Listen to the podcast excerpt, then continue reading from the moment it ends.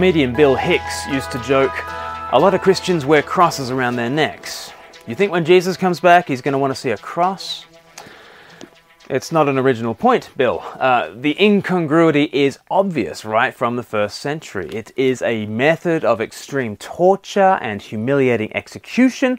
This cross has become the most prominent religious symbol in the world, but there's an intentionality behind that.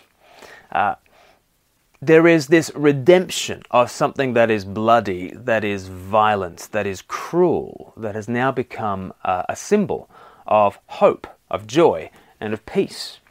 There has been a, an incredible redemption of this unspeakable horror.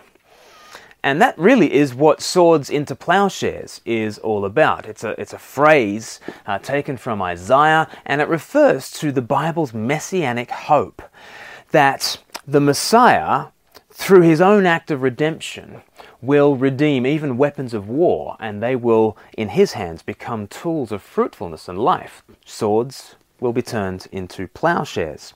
Uh, let me read from Isaiah chapter 2, from verses 2 to 5.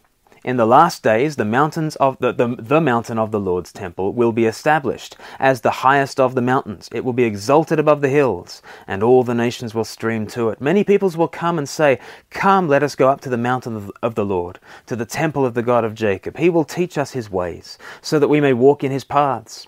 The law will go out from Zion, the word of the Lord from Jerusalem. He will judge between the nations and will settle disputes for many peoples. They will beat their swords into plowshares and their spears into pruning hooks. Nation will not take up sword against nation, nor will they train for war any more. Come, descendants of Jacob, let us walk in the light of the Lord. Here is this saying swords into plowshares on the day when we will no longer train for war anymore. Uh, in 1918, there was an old gospel song that was released based on verse 4 here Ain't Gonna Study War No More. It's also known as Down by the Riverside. Perhaps you know the song? Gonna lay down my sword and shield. Down by the riverside, down by the riverside, down by the riverside. Gonna lay down my sword and shield. Down by the riverside. Ain't gonna study war no more.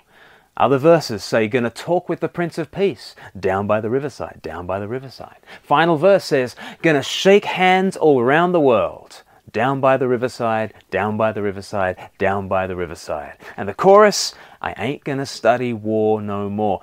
It's funny, I, I, used to think that that song was all about graduating from GCSE history. You know, I ain't going to study war no more. Hooray. No, no, it's actually quoting from verse 4 here. They will no longer train for war anymore. There, there'll be no more military, and there'll be no more need for military strategy.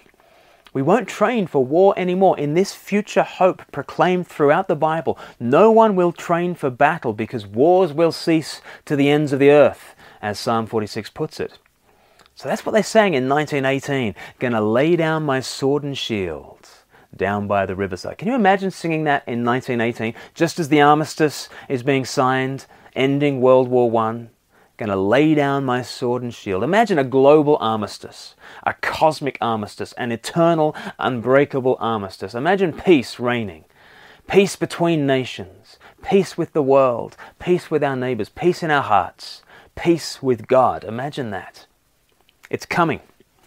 The Word of God promises it. But it will take more than a treaty to achieve this future, won't it? I mean, you can cease all military hostilities, but what's going to bring peace to the human heart? How can we really make all wars cease? Well, these verses say that the house of the Lord will be lifted up, and then everything will be put right. Actually, we've already seen that happen. Christ is the true temple, the true house of the Lord, and he was destroyed and then raised up again on the third day cross and resurrection. And he is the true meeting place with the living God. Now, in risen power, his word goes out to all nations, and the world flocks to find peace in him. While we wait for his second coming, he has assured us that there will be wars and rumors of wars. That's Mark chapter 8 verse uh, chapter chapter 13 verse 7. But in the meantime, we see the principle of his redemption working its way out, working its way out, its way out. We can see many examples of swords being turned into plowshares. There's technology that has been designed for destruction, uh, being redeemed for productive purposes. But swords into plowshares is just a sign of what the cross achieves. The power, the pattern, and the prototype for all such redemption is the cross of Jesus. There, deicide is turned into the world's salvation. There, the sword of judgment fell upon Jesus, and yet he went into the ground to come up again more fruitful. A sword into a plowshare. No wonder Christians wear crosses around our necks. We know what we're doing. This is the sign, the, the engine of all redemption. And while we wait for the Prince of Peace to bring his victory to the ends of the earth, we wait in hope and we sing the old hymn, Crown him the Lord of Peace. His kingdom is at hand. From pole to pole let warfare cease and Christ rule every land. All hail, Redeemer, hail, for you have died for me. Your praise shall never, never fail throughout eternity.